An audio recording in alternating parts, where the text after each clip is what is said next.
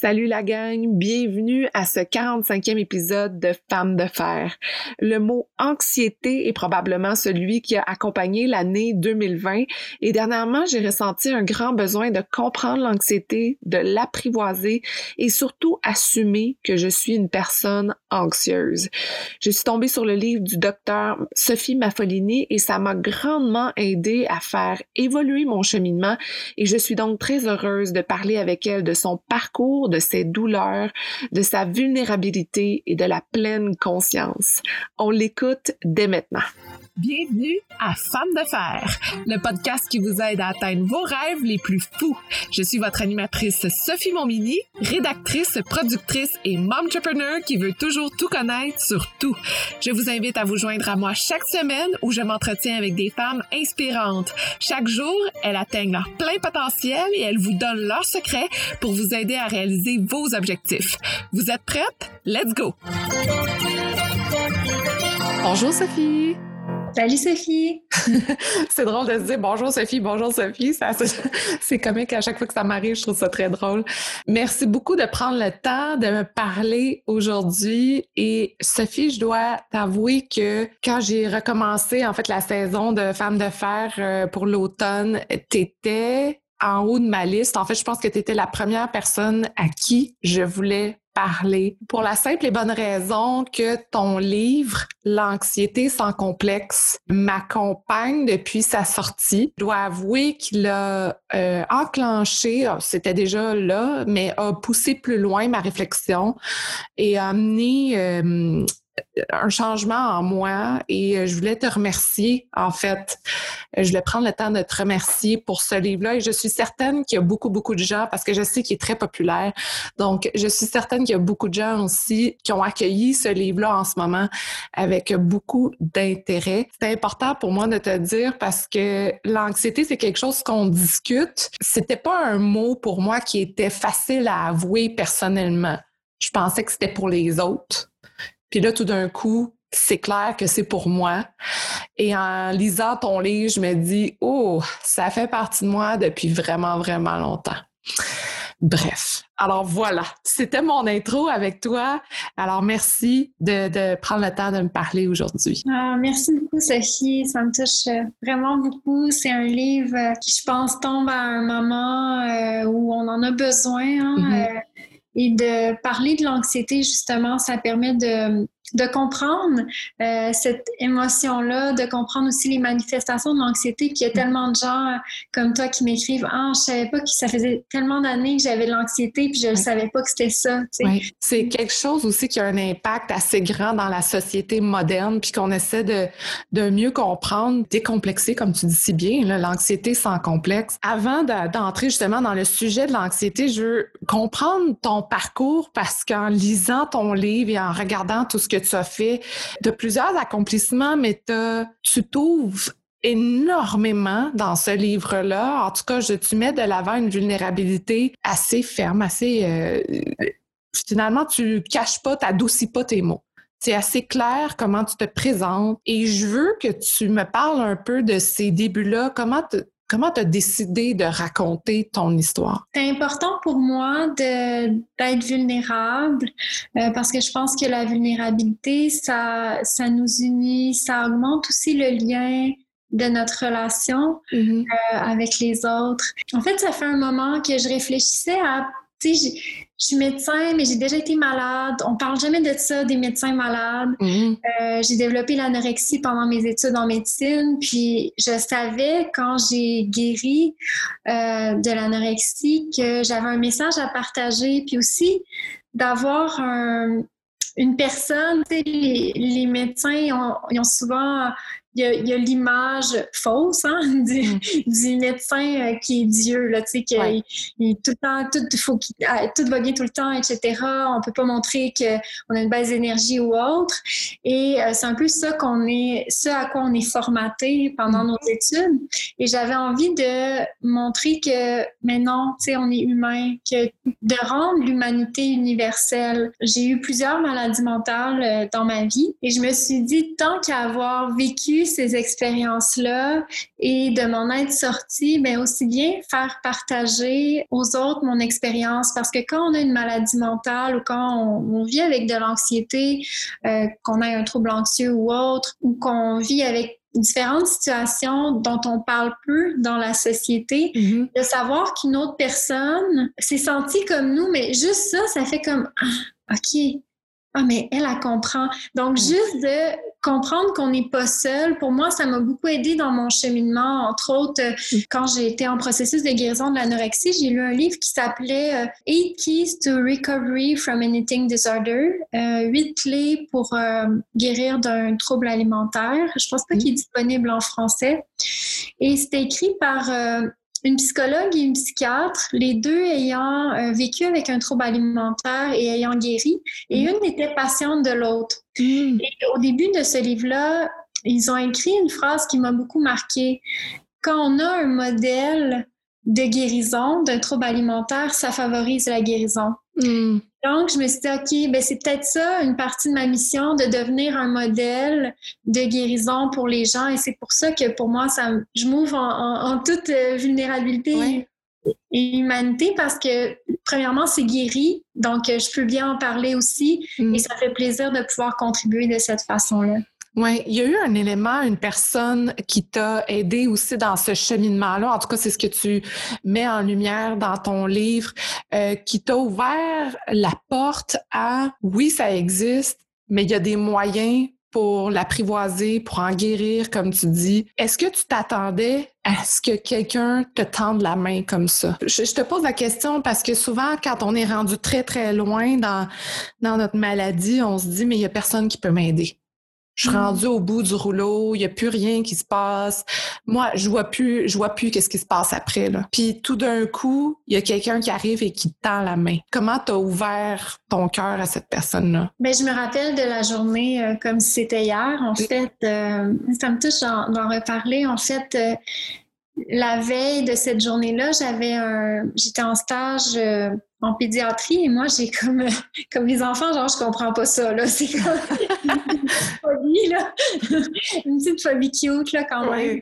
Mais c'est juste je me sens un peu désemparée tu sais avec les enfants. Et j'étais la seule résidente pour toutes les pour toute l'étage parce que c'était une journée euh, fériée. Donc j'étais la seule résidente et ça avait été une journée hyper occupée. J'avais euh, travaillé toute la journée. On avait fait des ponctions lombaires à des petits nouveau-nés tu sais qui étaient tellement tout petits ça avait été une super grosse journée. Puis le soir, euh, j'étais couchée dans ma petite chambre de garde. J'avais mon téléphone de garde à côté de moi. Puis, mm. ça arrêtait pas de sonner. puis à chaque fois que je me recouchais dans le lit, puis c'est juste j'avais comme peur du téléphone de garde. Mm. Dans ma tête, j'avais euh, un film qui roulait en boucle dans ma tête, un film euh, en plein ton de gris. Donc c'était vraiment c'était vraiment triste. Et à la fin de ce film-là, à chaque fois, je me suicidais. Mm. Et quand je suis sortie de la chambre de garde ce, matin-là, j'avais déjà pris en fait un rendez-vous au programme d'aide des médecins du Québec. J'avais pris un rendez-vous euh, un petit peu avant, mais là, ça a tombé que c'était comme le matin de ce matin-là quand je suis sortie. Et la médecin que j'ai rencontrée au, programme d'aide des médecins, euh, en fait, elle m'a écoutée. Euh, en premier, c'est ça qu'elle a fait, elle m'a écoutée.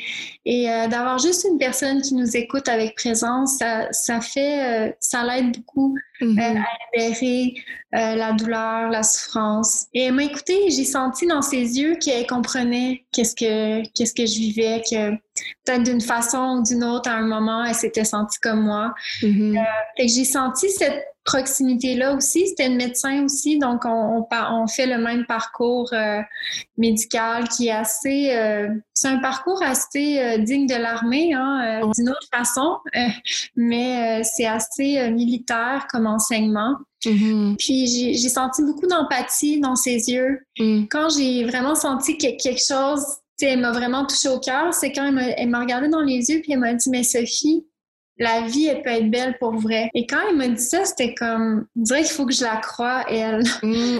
Parce que pour moi, tu sais, les gens qui, comme ça, puis moi, là, présentement, on, sourit, puis, euh, tu sais, on est bien.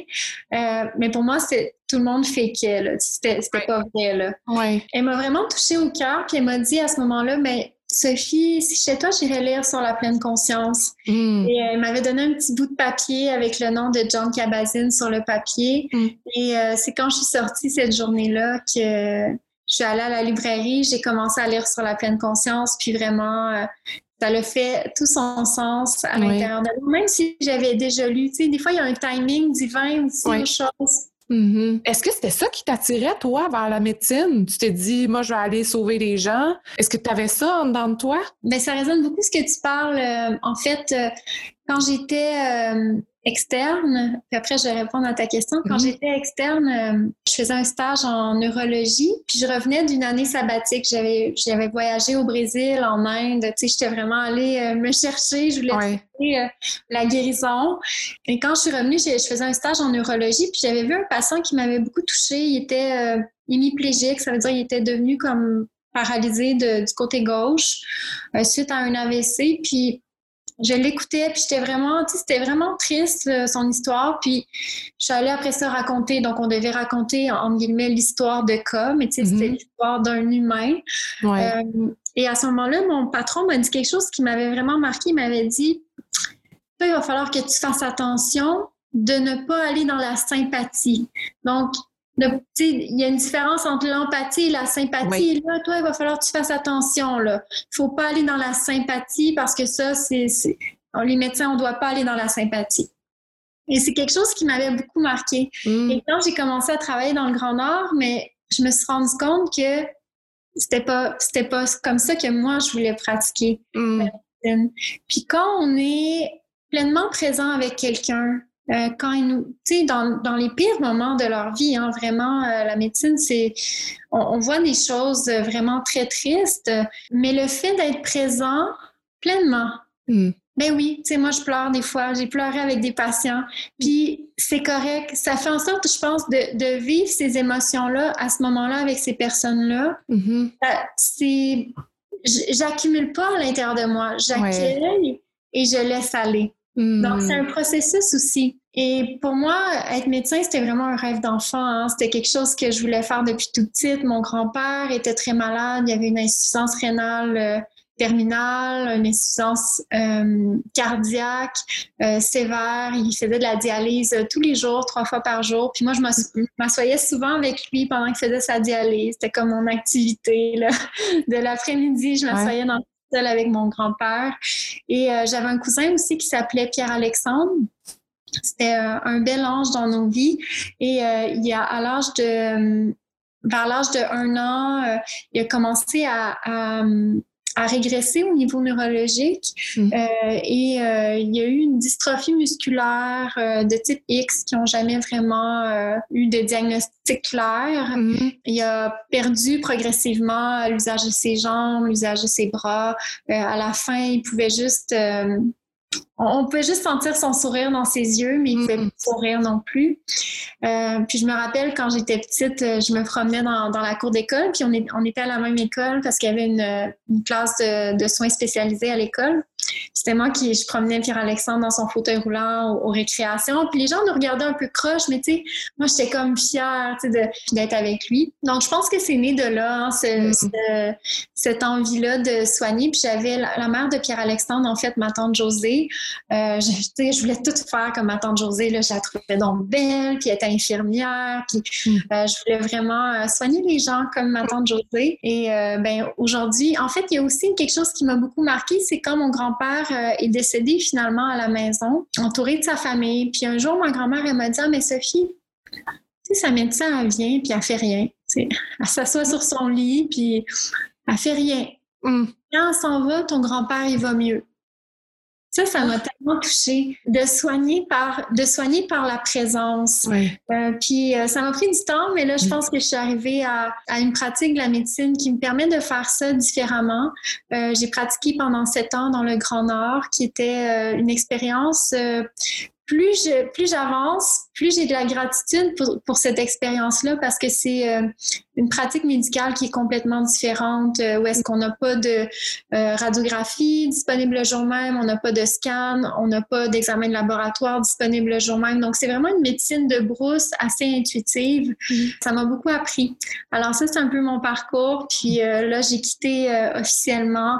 ça a été, c'est quand même un deuil, mais j'ai quitté pour suivre l'appel de mon cœur depuis le début de la situation en mars 2020, euh, j'ai senti que j'étais appelée à contribuer d'une autre façon, euh, en aidant les gens à revenir dans leur cœur, dans la paix à l'intérieur d'eux. Alors euh, voilà, c'est ma nouvelle médecine.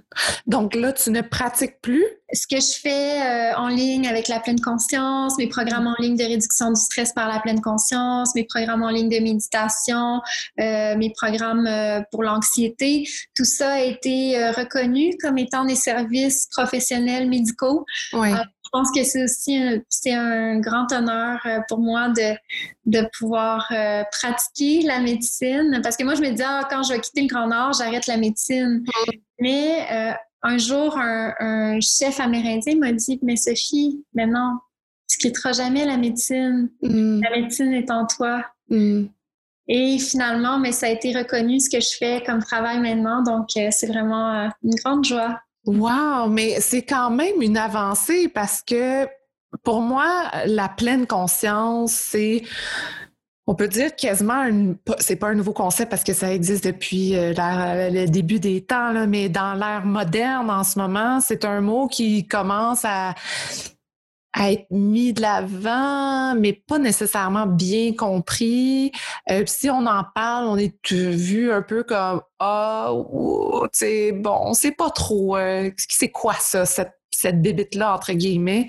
Euh, je dis ça parce que moi, je, je, la pratique depuis que j'ai eu un accident et j'ai vu, ça fait trois, quatre ans que j'ai commencé à la pratiquer et pendant que j'étais en énorme douleur, euh, c'est quelque chose qui m'a, je peux dire, qui m'a sauvée et qui m'a empêché, entre autres, de dire que je prends des médicaments pour euh, contrer la douleur parce que j'étais en extrême douleur. Puis je me suis moi-même dit, c'est soit que je prends toujours des médicaments parce que je vais être en extrême douleur, ou faut que je trouve une autre façon de passer à autre chose. Puis la pratique de la méditation, de la pleine conscience m'a vraiment amené à éliminer ça de ma vie. Puis tu sais, je dis pas que les médicaments c'est pas correct, c'est pas du tout ça mon, mon point, mais moi ça m'a beaucoup aidé et ça m'est revenu aussi quand euh, j'ai accouché et que encore une fois, je me suis retrouvée dans une situation extrêmement difficile, même pour les médecins à Sainte-Justine. C'était c'était tout un moment euh, ce qui se passait. Et je me suis remis dans cette pleine conscience-là que je pratiquais quand j'étais enceinte. Et même les médecins à la fin m'ont demandé qu'est-ce que tu faisais? Comment? Parce que ce que tu as vécu, normalement, tu aurais dû paniquer, tu aurais dû avoir très, très mal. Puis on se demandait tout qu'est-ce que tu faisais. Puis je leur ai dit, je, ben, je, faisais de la visualisation, je faisais de la pleine conscience. Puis là, tu as vu les médecins faire Ah, c'est ça qu'on passe. Ah, on n'était pas sûr. Tu sais? Fait que, mais je te, je te raconte ces petites choses-là parce que je trouve ça, tu sais, c'est des petites choses que moi, j'ai vécues de mon côté mais que je trouve extrêmement puissant. Mm. Puis, mais c'est des choses qu'on garde pour nous parce qu'on ne sait pas comment en parler ou le dire. Je, en tout cas, je ne sais pas si ça résonne un peu euh, en toi, ça, parce que j'imagine que les gens qui viennent te voir, ils ont un grand besoin, mais ils ne savent pas qu'est-ce qu'ils ont besoin.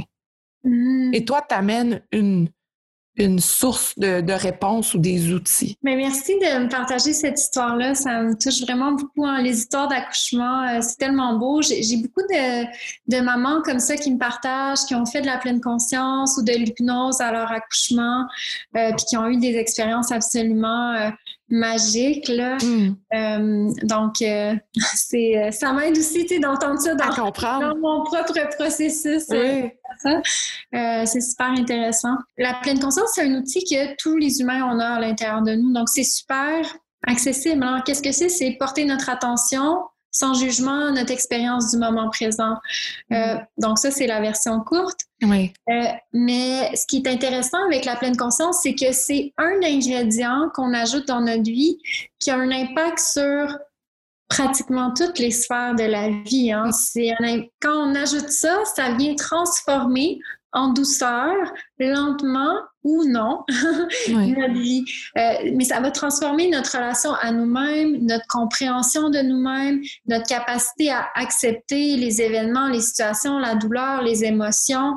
Euh, ça a un impact sur comment est-ce qu'on entre en relation avec les autres. Ça a un impact sur quelles sont nos relations avec nos pensées, de juste prendre conscience aussi de aïe, j'ai ça qui bavarde dans ma tête non-stop et qui me parle méchamment.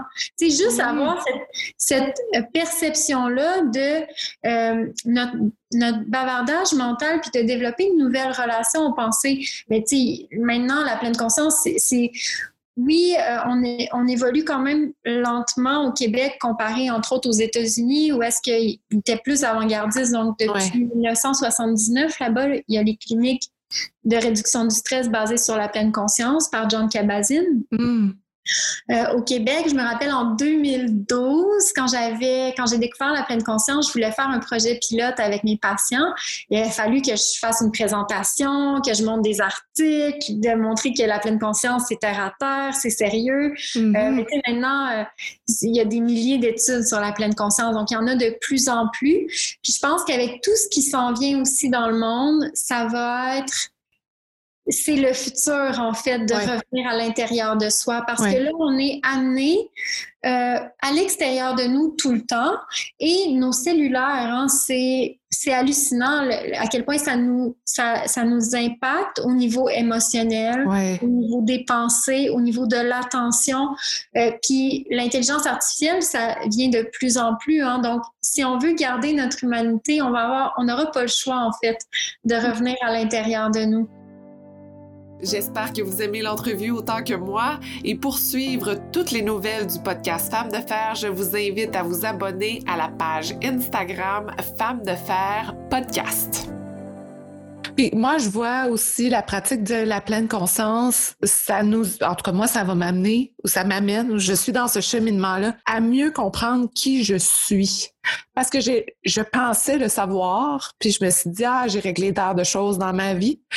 Puis finalement, dans cette dernière année qui a été éprouvante pour bien des gens ou pour la majorité du monde, je me suis rendu compte qu'il y a bien des choses que j'ai pas réglées et que là, avec ce stress ajouté, tout éclate. Et la pleine conscience m'amène à comprendre ça et à essayer de, de, de mieux vivre avec l'anxiété qui est un peu pour moi en ce moment et pour bien des gens, d'après ce que j'en vois dans les témoignages, insoutenable.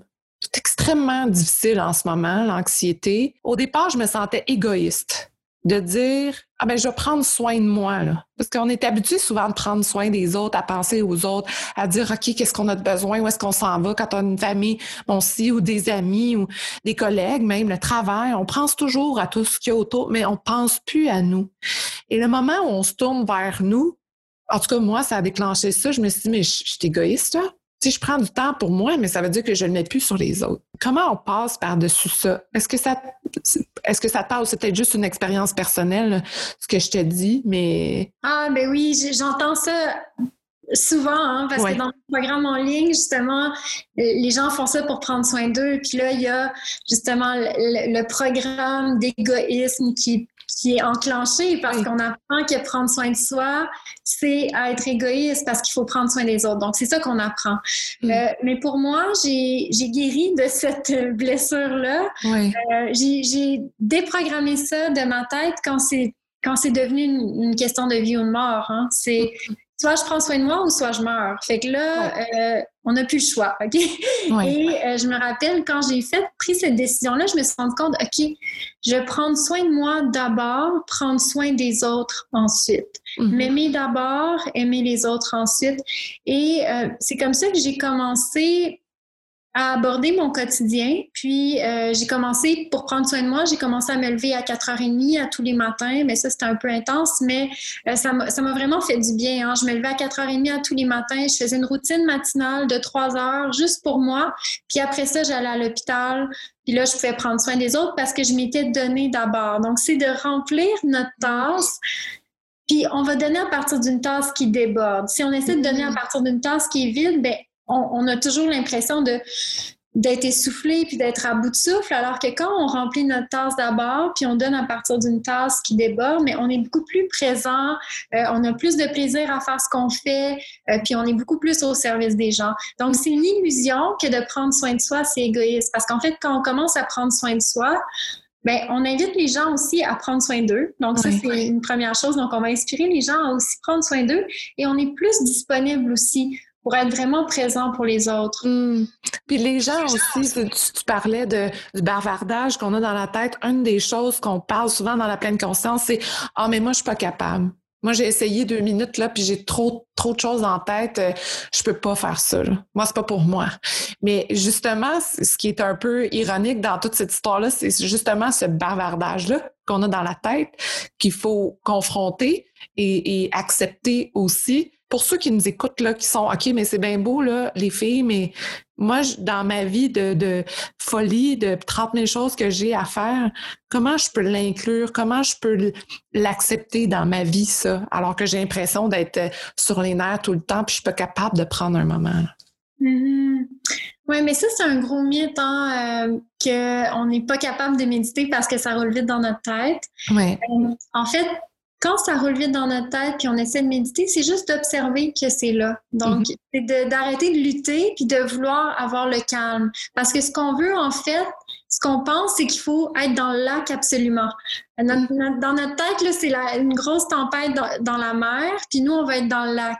Donc là, ça nous crée de la résistance puis de la frustration. Alors que si on fait juste observer que, OK, là, il y a une tempête sur la mer dans ma tête aujourd'hui, c'est correct. Puis plus qu'on développe une relation comme ça avec euh, nos pensées, plus on arrive à s'en détacher, puis là, on peut atterrir dans le lac. Donc, c'est vraiment un entraînement. C'est un entraînement euh, de notre mental, c'est un entraînement de notre cerveau. Donc, c'est comme euh, on s'entraîne, on entraîne notre corps, on fait de l'activité physique, mais ça, c'est de l'activité pour notre cerveau. Hmm.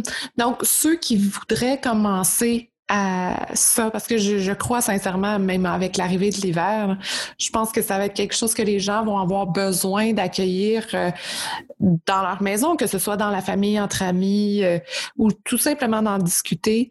Euh, c'est quoi les premières étapes? Qu'est-ce que qu'est-ce que tu conseillerais aux gens qui nous écoutent? Souvent, c'est plus facile de commencer avec des méditations guidées parce que quand on commence pas de méditation guidée, là, là c'est comme on est vraiment perdu. Puis moi, ça ma première expérience de méditation, ça a été comme ça.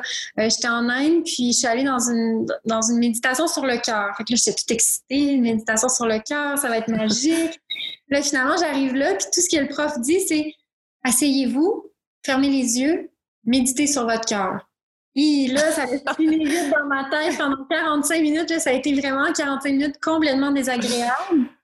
Euh, donc, de commencer avec des méditations euh, guidées, souvent, ça va aider. J'offre des méditations. Vous pouvez aller sur mon site sophiemafolie.com. Vous allez trouver une méditation guidée, gratuite. Euh, j'offre aussi un petit défi de méditation, 7 jours de méditation. si tu veux, je peux peut-être t'envoyer les liens pour les mm-hmm. personnes oui de ton audience. J'ai un petit défi, 7 jours, 7 minutes. Donc, c'est mm. court. Puis les gens aiment beaucoup ça parce que c'est, ça s'intègre bien le matin pour commencer la journée. Euh, c'est facile, 7 minutes. Mm. Euh, puis les gens s'habituent aussi au fil du temps.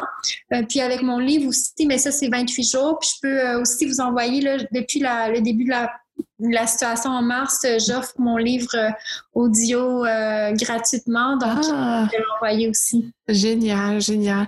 Est-ce que justement dans ton livre, tu nous parles aussi du fait que la prise de médicaments, c'est un grand questionnement pour toi? Euh, puis accepter l'anxiété, c'est soit de se dire, euh, il y, a plusieurs façons en fait de, de, la travailler, de la d'en guérir ou de l'accueillir plutôt dans sa vie. Je veux t'entendre sur ça, sur les médicaments. Mais c'est une bonne question. En premier, je veux juste honorer les personnes qui prennent des médicaments, c'est correct. Mm-hmm. Euh, toutes les questions en lien avec vos médicaments, je vous invite à consulter euh, votre médecin qui va être là pour bien vous répondre. Mm-hmm. Pour moi, les, les médicaments, euh, en fait, il y a une psychiatre, une pédopsychiatre qui a bien, euh, docteur Amélie Veilleux, qui a dit, je l'ai cité en fait dans mon livre, elle a dit, la médication peut être nécessaire pour éteindre le feu dans votre tête, mais vous devez développer vos outils intérieurs pour atteindre un plein potentiel de guérison. Mm-hmm. Et euh, je trouve que c'est une belle façon d'illustrer ça. Mais aussi pour moi, j'ai une approche euh, vraiment euh, peu pharmacologique euh, par rapport à l'anxiété euh, et à la dépression parce que puis j'ai travaillé dans un milieu dans le Grand Nord, il n'y a pas de psychologue là-bas. tu sais, nous on joue on joue plein de chapeaux là, donc tu sais des patients qui sont en dépression, je les voyais à toutes les semaines. Et je sais que mon approche a été influencée par mes expériences de vie. En mm. ce sens où à l'âge de 15 ans, quand j'avais un TOC, j'avais un trouble obsessionnel compulsif, puis j'avais des rituels trois heures par jour. Hein. Je passais trois heures par jour à caresser la photo mortuaire de mon grand-père. Tu sais, je faisais des choses comme ça qui faisaient aucun sens, euh, mais que c'était plus fort que moi parce que l'anxiété était trop élevée. J'ai été consultée. Euh, mon père m'a commis un ultimatum, puis j'ai été consultée. Cette journée-là, j'ai vu deux personnes. J'ai vu un, un psychologue qui m'a écouté, il m'a entendu, il m'a demandé de d'écrire toutes les tocs que j'avais. Fait que j'ai tout écrit ça. Il m'a dit, OK, Sophie, pendant un an, on va se voir à toutes les semaines, puis on va régler un des rituels. Mhm. OK, ça semble comme un bon plan. sais. Fait que là, on a fait ça ensemble pendant un an. Et cette journée-là, j'ai aussi rencontré une psychiatre. Euh, et elle, elle m'a posé deux questions. Est-ce que tu as des idées noires? Ah ben non, tu sais, j'ai 15 ans, je savais même pas que ça existait le, le suicide dans ce temps-là. Non. Est-ce que tu veux prendre des médicaments? J'avais eu une amie qui avait pris des médicaments, puis elle avait beaucoup été affectée euh, par ça. Puis j'avais mhm. tout de suite, j'avais dit non, tu sais, je veux pas prendre de médicaments. Je sentais à l'intérieur de moi que j'avais des outils. Et j'ai compris seulement cette année. Donc, tu sais, il y a des choses qui prennent du temps à évoluer. Ouais. Expérience. J'ai compris cette année que cette décision-là que j'avais prise à l'âge de 15 ans, ça a influencé tout le reste de ma vie. Euh, mm. ça m'a donné la foi en mes outils intérieurs, mais aussi dans les outils intérieurs des gens, euh, donc des autres qui sont devant moi, dans les outils intérieurs aussi de mes patients. Je peux compter sur les doigts de ma main les moments où j'ai développé, où j'ai commencé pour un patient euh, une médication euh, avec des ISRS qu'on appelle, c'est une médication pour euh, les, les, troubles de dépression, pour les troubles anxieux aussi. Mm-hmm. donc c'est très rare que j'ai débuté des médicaments pour des troubles anxieux ou des troubles dépressifs. Mm-hmm. et il a été démontré en fait que pour les dépressions légères à modérées, par exemple des guides d'auto-soins de la dépression vont être aussi efficaces. Mm. Mais c'est sûr que ça demande du travail. Donc, c'est deux approches. C'est ça, il y a une approche, OK, on peut choisir un médicament, mais le médicament ne fait pas toute la, fait pas tout. Il faut faire aussi, il faut développer nos propres outils. Mm. Il n'y a jamais d'urgence à, débuter un médicament sur le long terme pour ça, parce que c'est aussi des médicaments qui prennent beaucoup de temps à agir. Mm-hmm. Euh, donc, c'est pas instantané non plus. Alors, pendant les, par exemple, ces deux première semaine-là, mais on peut juste le fait de rencontrer une personne, juste le fait de rencontrer un patient, juste ça, ça a un pouvoir thérapeutique. Par exemple, j'ai une patiente qui m'a consulté une fois, puis elle avait 10 attaques de panique par jour. Elle avait de la misère à sortir de chez elle. Et là, je l'ai vue une fois, on a pris le temps ensemble, je l'ai écouté, j'ai écouté toute son histoire, puis là, elle est repartie avec une mission c'était de voir, OK, c'est quoi les stresseurs dans sa vie, là? C'est quoi les, choses qui l'occupent, qui occupent le plus ses pensées? Fait qu'elle a fait ça, puis la semaine d'après, elle est revenue me voir, elle était complètement différente, elle souriait, mm. elle dit, j'ai compris pourquoi je me sens comme ça. Puis elle avait eu, elle avait eu zéro attaque de panique.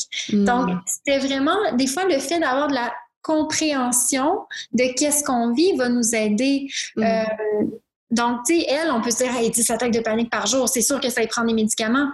Bien, pas nécessairement. Donc, de se donner du temps aussi. ça, c'est quelque chose que euh, la pratique médicale dans le Grand Nord m'a beaucoup appris, c'est de se donner du temps. Ouais. Euh, parce que là-bas, tu sais, je sais pas, l'avion, elle va-tu rentrer, elle va pas rentrer, je sais pas. Fait qu'il y a des patients, il faut que je les garde au village. Donc là, on, a le temps, donc j'ai pas besoin, je fais, tu sais, la personne a mal au ventre, euh, si, si on est au sud, peut-être cette personne-là, aurait eu un scan. Mais là, moi, j'ai pas de scan. Donc, je discute avec le patient. OK, est-ce qu'on est, est-ce qu'on peut attendre? Comment vous vous Mm-hmm. On, dirait qu'on peut attendre. Et ce que j'ai compris, c'est que le temps guérit beaucoup de choses, mm. mais nous, on n'est pas patient. je trouve ça intéressant que tu dises qu'il faut en parler. Euh, et, moi, je veux juste ajouter un point que dernièrement, il y a un livre qui m'a extrêmement aidé. En fait, dernièrement, dans l'année 2020, Brené Brown, une des choses qu'elle parle, c'est de la honte. Et ça, l'anxiété fait partie d'une certaine façon d'une honte ou de quelque chose qu'on veut pas nécessairement montrer. Et elle dit tout de suite, dès qu'on en parle, les choses diminuent ou disparaissent ou s'adoucissent. Et euh, je pense que c'est un peu ça, en fait, que, que, que, tu amènes avec ton livre, avec la façon qu'on s'en parle aujourd'hui, avec euh, tout ce que tu offres sur ton site. Moi, je veux savoir en terminant, qu'est-ce que tu veux développer prochainement? C'est quoi, là, on parle de, de mission, de, de purpose, là. Qu'est-ce, que tu veux amener prochainement? J'ai développé la Mindful Mafia, qui est euh, une organisation. Euh, J'aime ça, juste le nom, ça me fait, j'adore la Mindful Mafia, j'adore, j'adore. Que ça a été un long processus, mais officiellement, tu sais, on a créé la Mindful Mafia au Canada, j'ai enregistré euh, au Brésil, tout ça, puis je vois que ça va être quelque chose de grand, mm-hmm. que je veux répandre la pleine conscience dans le monde, selon le timing divin. Donc, euh, tu sais, j'ai souvent été dans la pression, puis tu sais, je veux que ça arrive tout de suite, mais là, j'ai vraiment foi dans ce timing divin euh, des choses. Mm-hmm. Euh, alors, je vais continuer de développer la Mindful Mafia. Euh, j'ai aussi créé le Mindful Mafia Masterclass, qui est une formation professorale pour les gens qui veulent enseigner la pleine conscience. Et là, je vais trouver la façon de le partager avec des professionnels de la santé, entre autres, qui aimeraient mm-hmm. peut-être intégrer la, la, pleine conscience dans leur approche. même chose peut-être avec des professeurs euh, des avocats, etc. Donc, hmm. euh, il y a cette approche-là. J'aimerais ça aussi prendre mon programme, euh, puis aussi l'amener en entreprise, donc pour hmm. le bien-être des employés. Donc, il y a tellement de façons. donc, il y a la Mindful Mafia qui est vraiment au cœur de ma mission. Et j'ai un autre projet de cœur, en fait, euh, ben, d'âme, je dirais plus d'âme, qui est euh, Amazon Alpha, qui est euh, une entité qui est née en, en, moi il y a plusieurs années, en fait. En gros, c'est revenu à moi il y a comme un an, les mots Amazon Alpha, puis c'est comme, mm-hmm. ah, il faut ramener les femmes à leur essence créatrice divine, tu sais, de ramener les femmes dans leur goddess state. fait que ça, c'est quelque chose qui m'habite beaucoup. puis c'est un projet qui est vraiment différent, où je laisse vraiment euh, mon intuition me guider. Et euh, je travaille aussi sur euh, mon troisième livre qui va être Manger sans complexe. Alors, je pense que ça va être un bon thème aussi. ça va être un bon thème à explorer, cette ère de diète et de régime. C'est oui, ça va être un autre grand sujet qu'on pourra discuter quand ce livre-là va sortir. En terminant, je veux savoir qu'est-ce que ça veut dire pour toi, femme de fer? Euh, je dirais une femme vulnérable qui connaît toute sa force intérieure. Ça te représente énormément aussi, c'est très beau. J'aime mm. beaucoup. Euh, Sophie, en terminant, euh, comment on peut te contacter? Oui, vous pouvez me retrouver sur les médias sociaux, Dr Sophie Maffolini sur Facebook, Sophie Maffolini sur Instagram, sur mon site sophiemaffolini.com où vous allez pouvoir aussi recevoir une méditation gratuite en vous inscrivant à mon infolettre. Merci beaucoup, Sophie, d'avoir pris du temps aujourd'hui pour euh, discuter avec moi. Ça fait un réel plaisir de te parler. Merci, Sophie. Super intéressant. Merci d'avoir été à l'écoute. J'espère que vous êtes incroyablement inspirés pour vos projets. Si ça vous intéresse de garder contact, rendez-vous sur Instagram sur le compte de Femmes de Fer ou abonnez-vous à l'infolettre. Et si vous aimez l'épisode, vous pouvez laisser un commentaire. C'est ce qui me motive à trouver les meilleures femmes de fer pour vous. Et je vous dis à la prochaine.